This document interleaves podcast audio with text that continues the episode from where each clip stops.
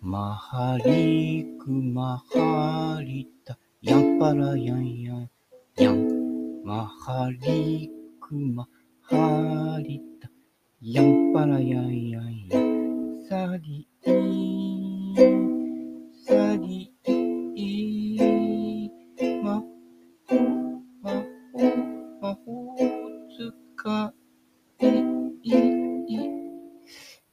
魔法が効かなかったようですね。はい。ヤンパラヤンヤンヤン。はい。えー、テクマクマヤコン、テクマクマヤコンにしましょうかね。はい。えー、ラミパス、ラミパス、ルルルルル。はい。レレレレレに近いですけどね。はい。ということで、うん、これで、だいたいいいんだ。えー、前置きは、これくらいにして、粛々と進めていきたいと思います。はい。えー、ラジオドラマ。赤道鈴之助。違うよ。いつのことだいみたいなね。頑張れ強いぞ僕らの生かってね。東八郎が言ってましたね。はい、東八郎ね。エイトマンのね、えー、本名は、東八郎みたいですよ。はい。なんかうまくいかなかった時は、カツカツカツカツカって言うんでしょうかね、エイトマンもね。えー、なことはないですね。はい。えー、光る海、光る大空、えー、光る源氏、えー、違うね。はい。えー、光る頭、ハゲグループ、はい。えー、やんぱらやんやんやん。アマチュアゴルファーにとっては、たかがゴルフではないか。勝負を潔く諦めるゴルファーほど、初めから勝負にこだわりすぎて、プレーを楽しむ余裕がないと言ってもいい。自分のゲームに対する執着と、誰か相手との勝負にこだわるのとは全く別の範疇に属するのだ。そうですね。あの、勝ち負けにこだわりすぎてね、えー、前の晩にね、対戦相手をね、いっぱい酒飲ましちゃってね、えー、そういうずるい人がね、えー、昔はね、いたみたいですけどね、よく知りません。私の時代は、ね、みんないい人ばっかりですよ。はい。そうでもないけどね。昔だからね、えー、競技ゴルフとか出てたと頃ね、といってもクラブ競技ですけれどもね、えー、時代はやっぱりあの、パーシモンとかね、いわゆるパターで言うと、こう、L 字パターンなんかがやっぱり上級者の間ではこう、流行ってる頃ですね。で、その頃ね、えー、アルミのね、すごいでっかい、えー、かまぼこパターをね、持ってね、あの、競技出たんですけどね。だからもう、そんなもん入るかってね、えー、いわゆる揶揄されましたね。で、その人たちは L 字パターとかね、ピンとかね、キャッシンとかね、まだピンもね、えー、出たてですからね、出たてって言ってももう10年ぐらいは経ってるけど、えー、なかなかね、高い、当時の値段で1万8000円ぐらいしたんじゃないかな。でも、私はあの、かまぼこパターをね、またね、当時からそうですけども、どこぞからね、まあ、何千円かで拾ってくるわけですけれどもね、それを使っててね、えー、そんなもん入るかとか言われましたけどもね。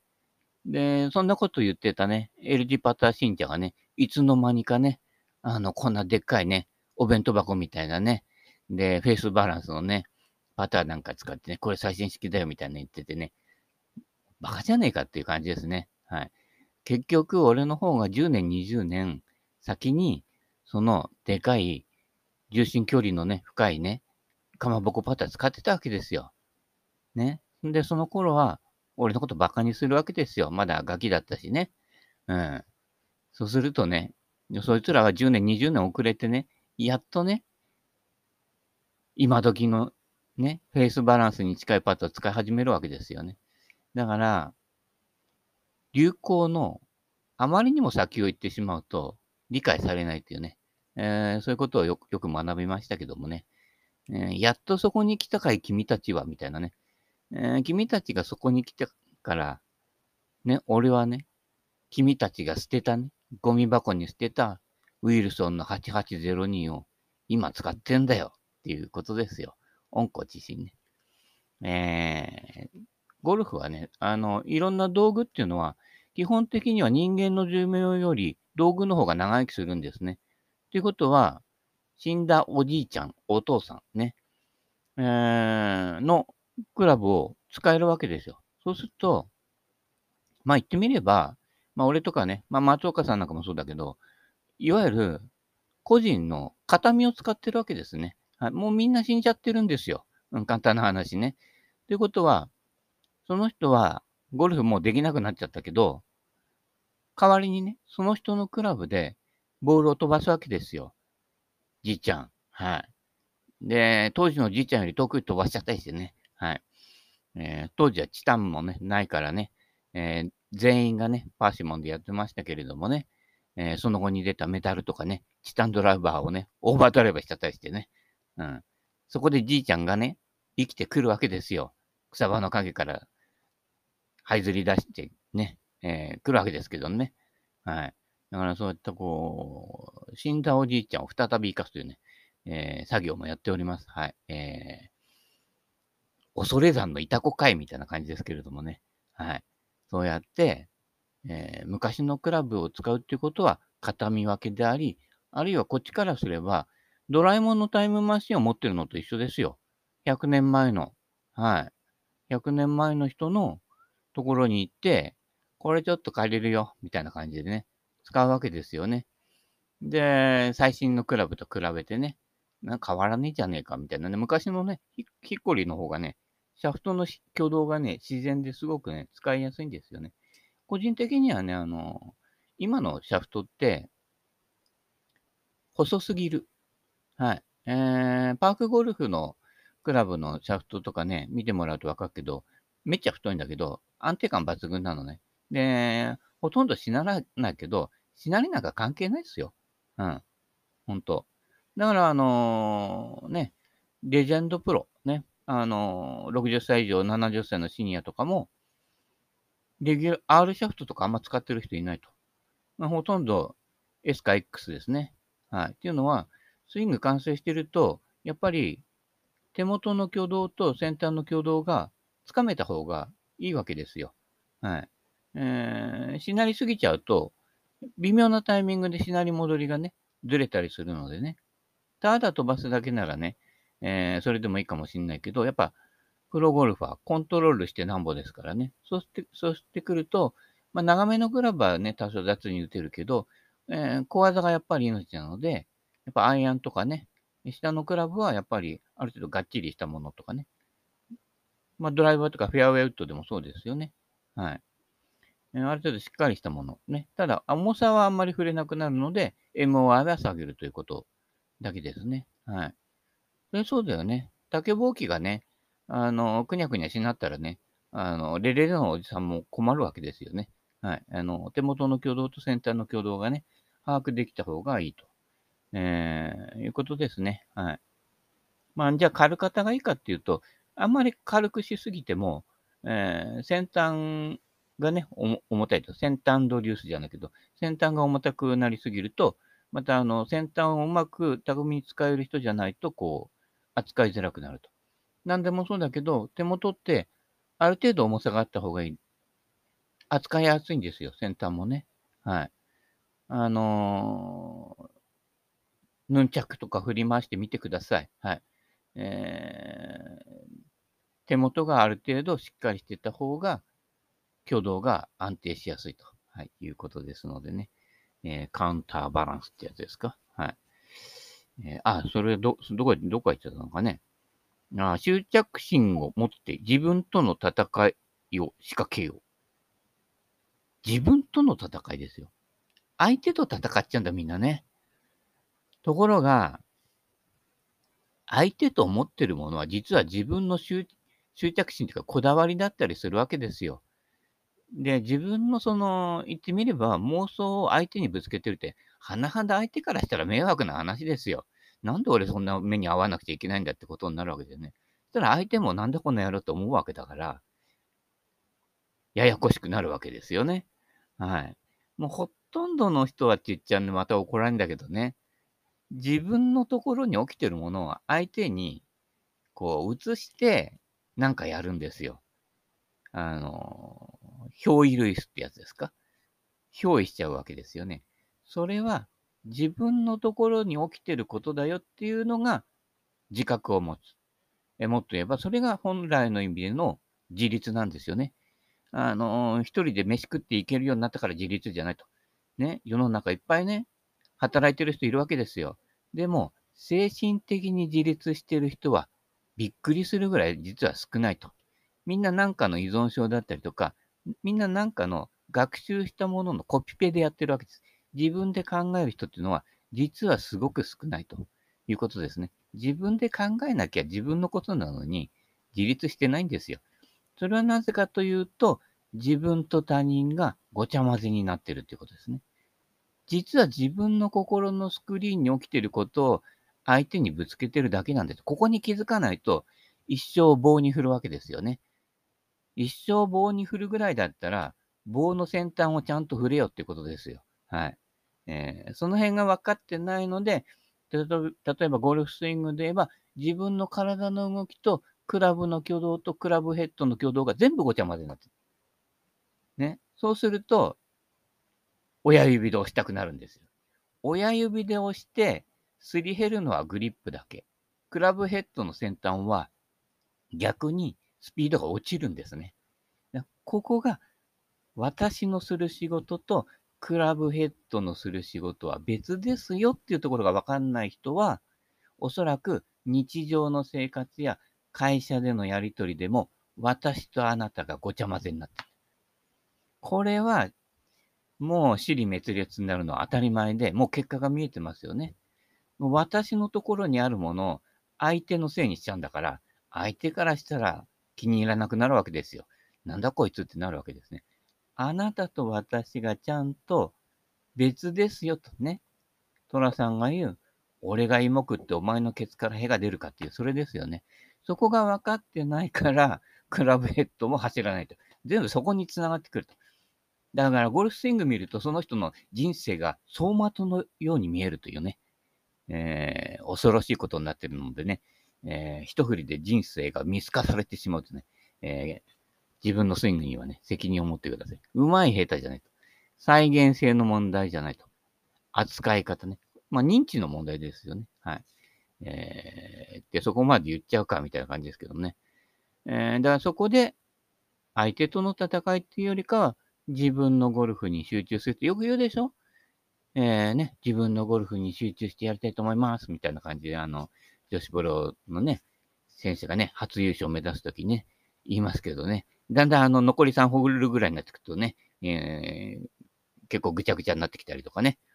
んで、1打差でね、えー、優勝逃したりするんですけれどもね、えー、またそこからね、学ぶものもね、いろいろあるのかもしれませんけどね。まあ、そういう熾烈なゴルフはやりませんけれどもね。はい。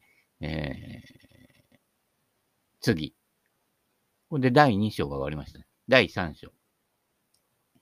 等身大の自分を客観視しながら心の鍛錬に励もう。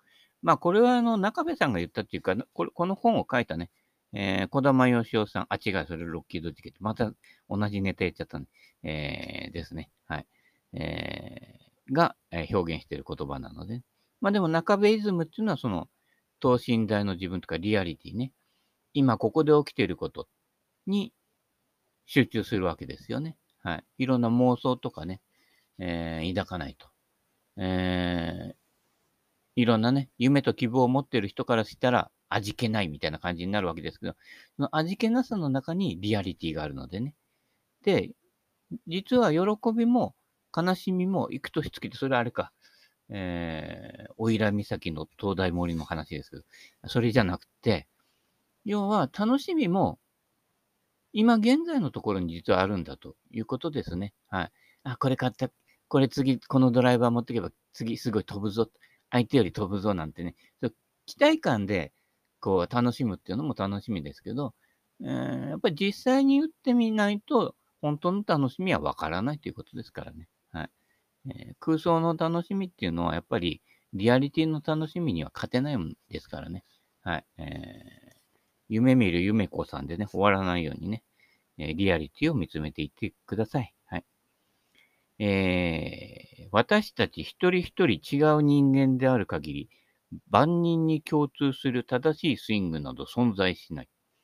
唯一絶対のモデルなどありえないのである。存在するのはただ一人一人のゴルファーにとってだけの正しいスイングであろう。つまり、ゴルファーの数だけ正しいスイングがあることになる。ね。これ学べば絶対ではなんていうね、えー、特効薬？もう人はなんかあのね、今流行るの疫病でもそうだけど、特効薬を求めたがるという。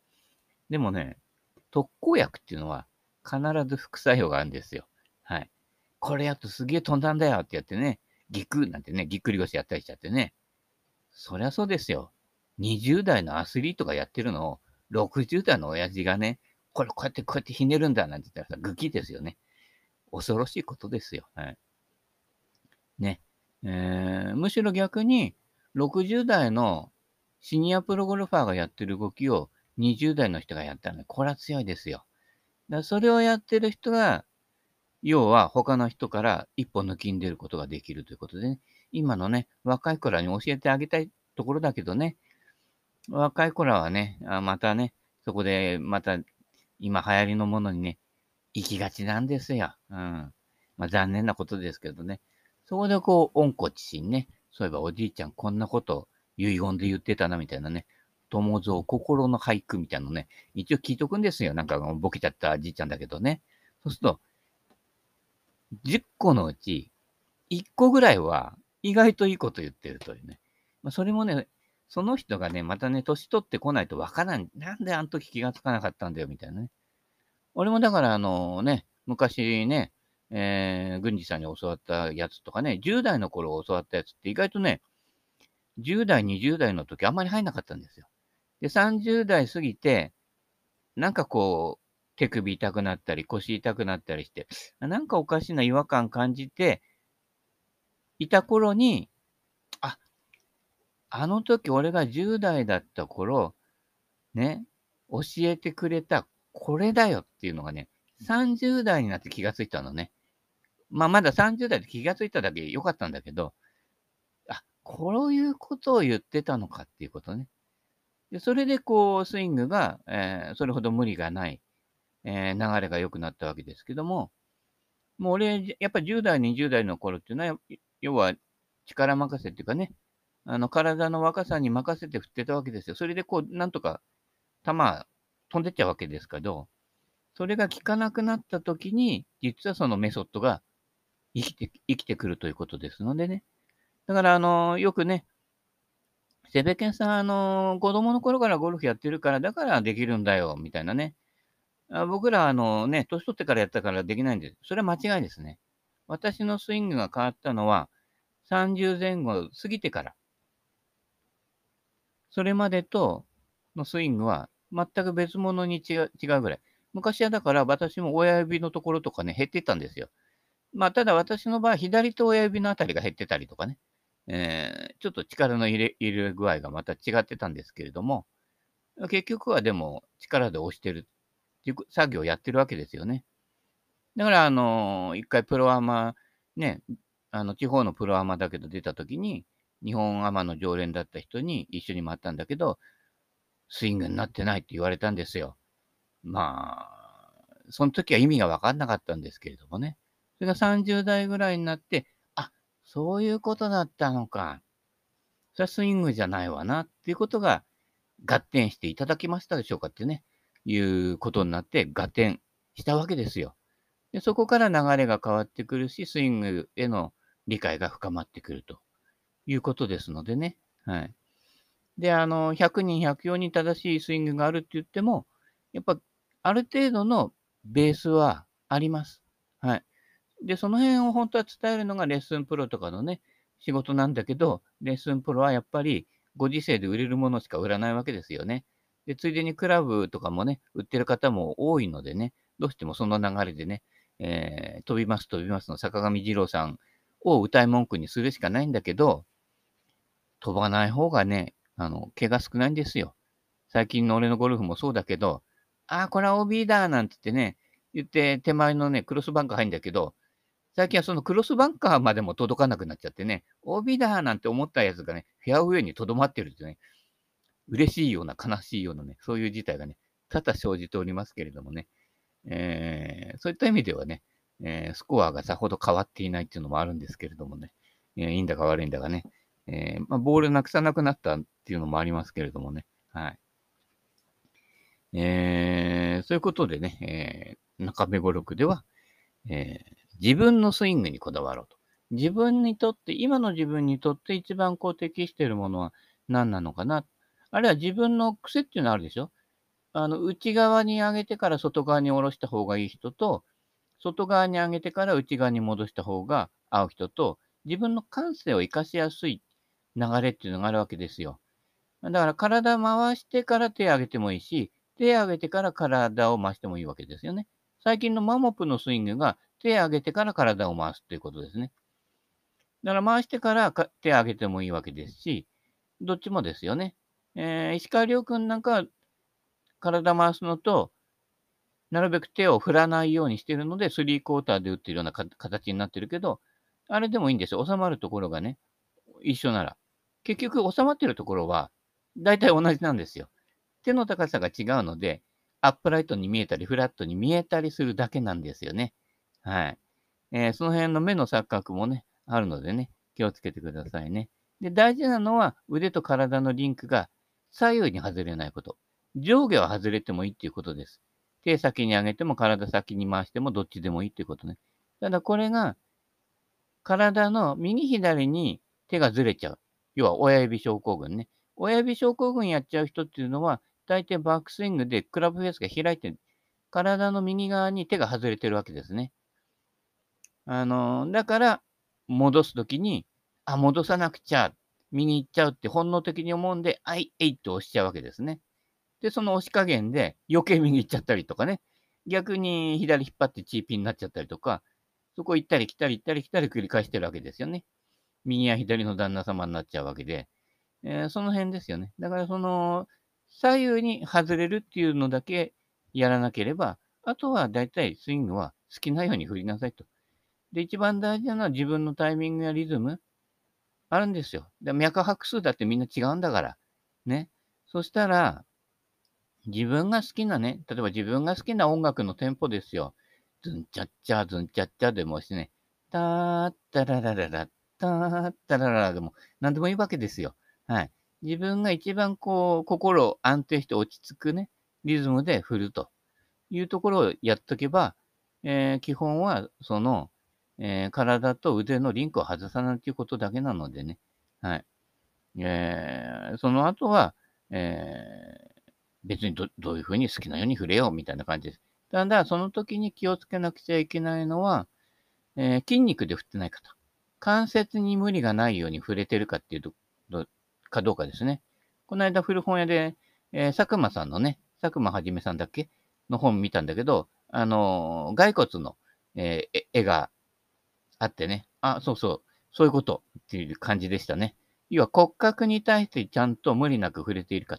骨格っていうのは、くねくね曲がらないんですよ。あの、スイングマシンの機械みたいにモーターが回ってて、クギクギなんて、ま、あんな風にはね、えー、回らないわけですね。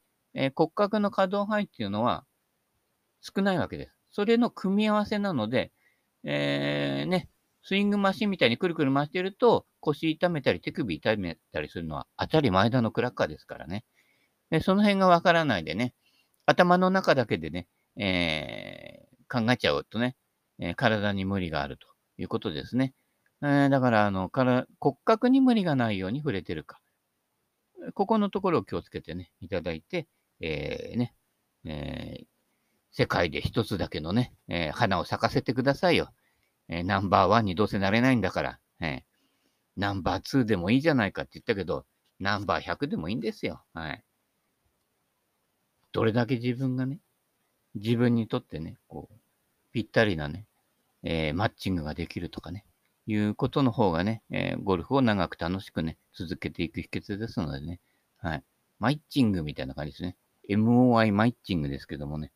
えー、ということで、えー、どこ行っちゃったのかな。はい。えー、中部語録いくらも言ってねえんだけどね。えー、ということで、えー、今日も京都で、えー、いつものような感じで、はい。終わります。はい。それではまた、よろしくお願いします。